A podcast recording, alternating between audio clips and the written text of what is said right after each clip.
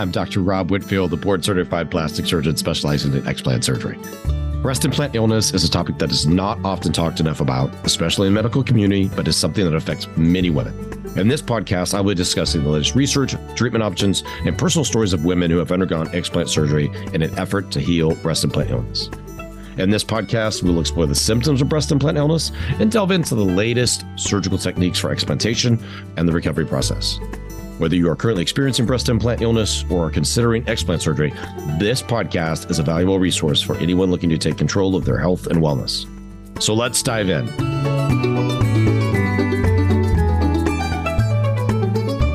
Before we get started today, I wanted to tell you about a way you can speed your healing and to begin reverse aging in your body. Reducing inflammation is especially important for women with breast implant illness. In fact, one of the most important pre explant surgery steps we take is to get rid of as much inflammation in the body as possible. So I've created a special inflammation support bundle to give you everything you need to reduce inflammation as quickly as possible.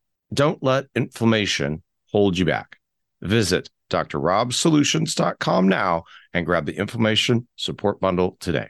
Again, you can get it at drrobsolutions.com do breast explant surgery patients also need a lift? All right. So I get asked all the time, is the lift mandatory? And of course it's not. Basically, what I try to do for each and every patient, we'll say, for instance, I had a patient come from New York recently, very small framed patient. Implants were kind of, as most of my patients who are low BMI desire, was to give them a more feminine appearance. Initially, when they got a breast augmentation, they were never discussed other options like a fat transfer and or a smaller device. So they have a device typically between 3 and 400 cc's and so in this particular patient it was through an axillary approach. So the traditional types of incisions were through the armpit under the breast around the areola and through the belly button. So i predominantly focused on under the breast because it was the safest provided the most control had the least amount of complications.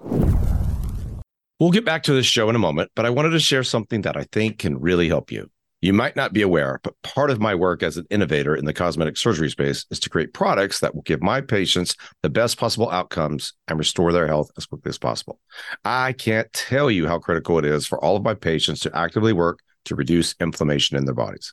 We do this through diet and supplementation.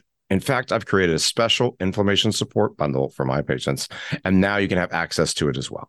One of the reasons this bundle is perfect for my patients is that so many of them have pill fatigue. It's just not going to work for them to have a handful of pills each day to reduce inflammation. So I made sure to include the liposomal version of many of the vitamins and minerals within the bundle. You'll still get the full absorption of these supplements in your mouth without having to go through your gut first in order to be absorbed. You can get the inflammation support bundle at drrobsolutions.com and begin to feel better when you make the supplements a part of your daily health routine. The website again is drrobsolutions.com. I can't wait for you to get this help in your hands. So, in this particular patient of mine, the placement was through the armpit. So there's no scar. And I can't take the patient's implants out through the armpit because I cannot go through the armpit and get all the capsular material out, all the scar out.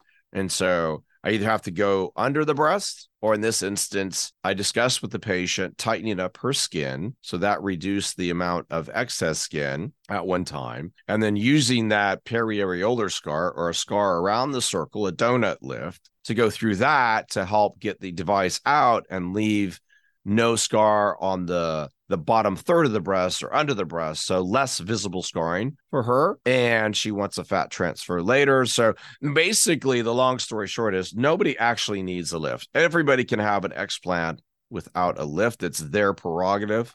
I totally understand waiting, evaluating your skin, seeing if it will tighten over time. And I did several hundred that way before I started doing any lift procedures back when I started doing this in 2016.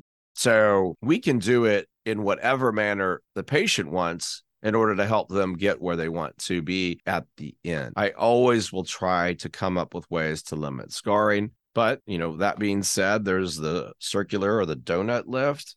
There is basically a lollipop lift, and those are predominantly how we will help patients with skin tightening that is surgical. I don't do an anchor and I don't do a crescent. An anchor to me is something that's going to box out the bottom of the breast. So I don't prefer it, especially if you're going to go back and fat transfer up against that. I think it's much harder. I have lots of little adjustments that can be made afterwards if there's no lift or circular lift or a lollipop lift that would not work when there was an anchor. So I focus on those to help our clients get the best possible outcomes in the littlest amount of time or surgical steps as possible. So, in summary, not every breast explant surgery patient needs a lift. They have to come with, you know, their questions, and I try to give them the best possible information that they ultimately want to have a lift or don't want to have a lift. It's their choice.